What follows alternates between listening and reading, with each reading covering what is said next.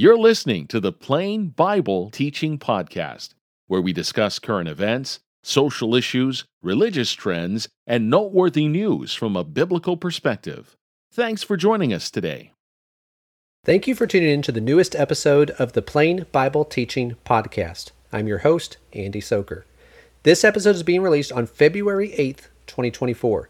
And this week we're talking about sports gambling and the number of Americans who are expected to bet on the Super Bowl this Sunday.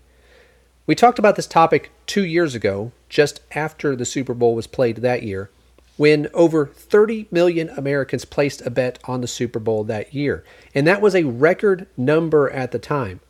But this year, that number is projected to be nearly 68 million people. So I thought it would be good to revisit this topic today. For links to the story we're talking about and other related materials, check out the show notes for this episode at plainbibleteaching.com slash podcast slash 020824. And now for our story this week. The Super Bowl is expected to smash betting records. Nearly 68 million U.S. adults plan to wager. From the Associated Press, Nearly 68 million American adults, about one in four, plan to bet on this year's Super Bowl, setting a record by a wide margin according to the Gambling Industry's National Trade Association. Figures released Tuesday by the American Gaming Association include bets placed with legal outlets as well as with illegal bookies and online operations in other countries. The volume of betting participation is projected to be 35% higher than last year, which was the previous record. Bettors plan to wager an estimated $23.1 billion on this year's Super Bowl, up from 16 billion last year, the group predicted. Then later in the article, it said this There's a good chance that every Super Bowl for the next 10 or so years will be the most bet Super Bowl thanks to the underlying growth of regulated sports betting in the U.S. So the Super Bowl is this Sunday. It's the biggest sporting event of the year. And of course, many people are going to be watching. And it's perfectly fine to enjoy watching sporting events like this. Of course, as a reminder, if you are a member of a local church that meets on Sunday evening, that is your primary obligation. Even during the day that the Super Bowl is being played, that is your primary obligation to the local church. Now, that being said, besides watching the Super Bowl, many people are also betting on the Super Bowl. A record number of people, 68 million people, one in four U.S. adults. So there are a few points I want us to consider about this. Number one, we need to recognize that gambling is inconsistent with the character of a Christian. We talked about some basic principles on this point in the episode back in 2022, and I'll link to that in the show notes if you didn't hear that episode or want to go back and listen to it again. But the fundamental reason why gambling is wrong is because of the Bible's condemnation of covetousness, the desire to obtain something that belongs to someone else. And if someone wants to deny that this is the case, that that's why they gamble, prove it by making predictions on the Super Bowl or other sporting events like that without putting money on the line. But someone might argue with that and say, well, that's not the same thing. Putting up money makes it more interesting. And of course it does. It does make it more interesting because there's an interest in obtaining someone else's money. But our interest should not be in taking from others or defrauding them of what is theirs but our interest should be in what is in their best interest. Remember what Paul told the brethren in Philippi Do nothing from selfishness or empty conceit, but with humility of mind regard one another as more important than yourselves. Do not merely look out for your own personal interests, but also for the interests of others.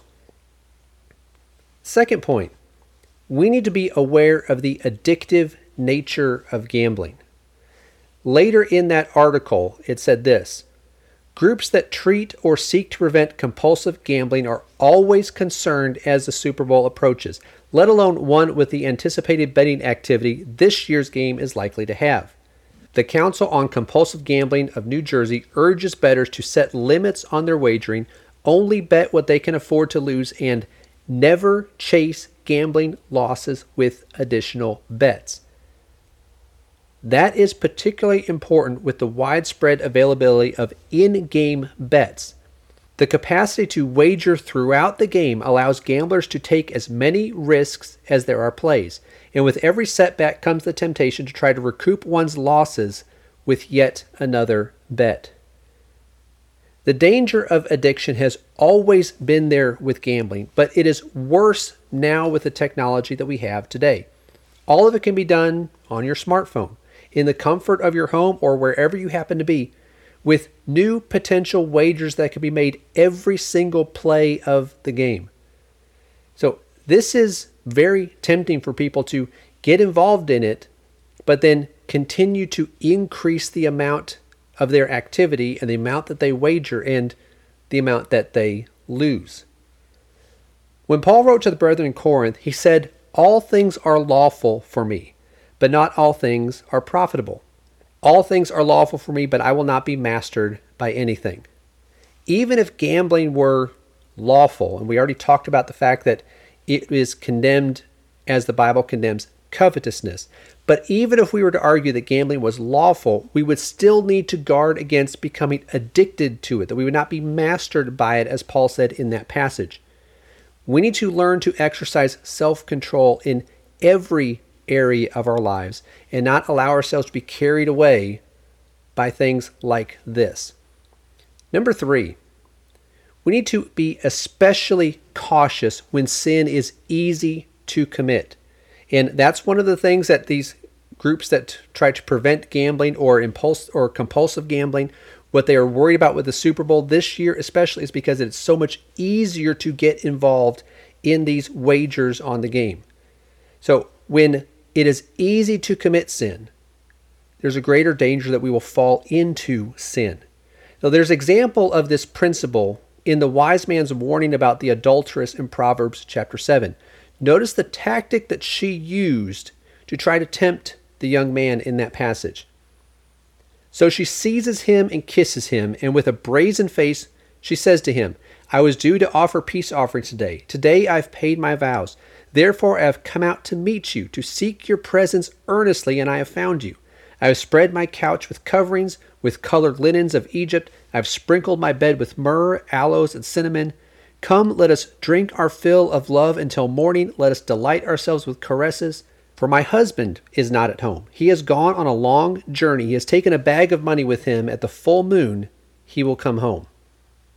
So her appeal to the young man was that everything is ready. There's no reason not to do this. Nothing standing in the way of them engaging in that affair.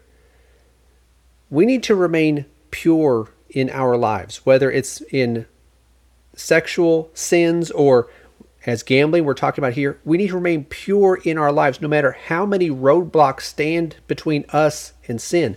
But the fewer roadblocks there are, then the more cautious we need to be. And as it becomes easier and easier to get involved with sports gambling or other type of other types of gambling, we need to be especially careful not to be led away by that, as so many people in the world are.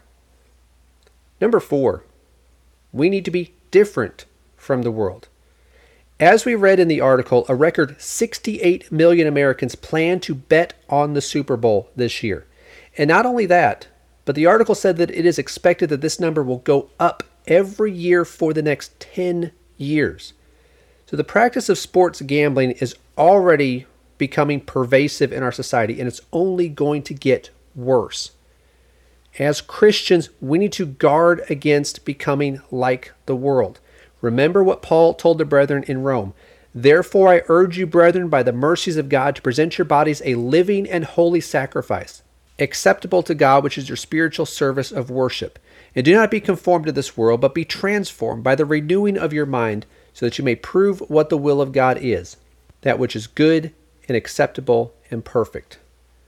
We need to be different from the world, a peculiar people, which incidentally is the title of an article that I just published on Plain Bible Teaching yesterday. If you're listening to this episode on the day it's released, That will be linked in the show notes, or you can go to the Plain Bible Teaching website to see that. But that is the principle that we're talking about here. We have to be different from the world, be willing to be a separate people, a people that belong to God and therefore are doing His will. So, in summary, watching the Super Bowl may be fine as a source of entertainment, but we are not to introduce gambling into our enjoyment of the game. Fundamentally, gambling is wrong because it involves covetousness. Therefore, it is inconsistent with the character that we are to have as Christians.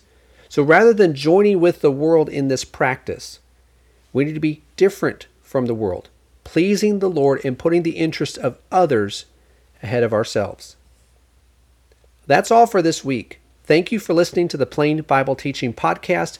I hope you found this to be interesting, informative, and helpful. For links to the story we talked about and some other related materials, check out the show notes for this episode at plainbibleteaching.com slash podcast slash 020824. If you have a moment to rate and review the podcast or share it with those who are interested, that is always appreciated. And if you're listening to this, remember that we also upload video versions of the podcast to the Plain Bible Teaching YouTube channel. So if you prefer to watch this on video, that option is there for you. And if you are watching this on YouTube, please like this video and subscribe to the channel so you can see the other videos that we post here from time to time. And if you see a news story or have some topic that you think would make for a good discussion here, send that to me at andy at plainbibleteaching.com. Thanks again for listening, and I hope to talk to you again next week.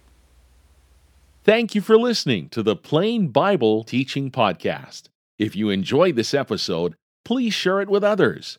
Also, be sure to sign up for the Plain Bible Teaching Weekly newsletter. This free newsletter will be delivered to your inbox each Friday with articles, podcasts, videos, sermon outlines, and more. Visit plainbibleteaching.com to subscribe today.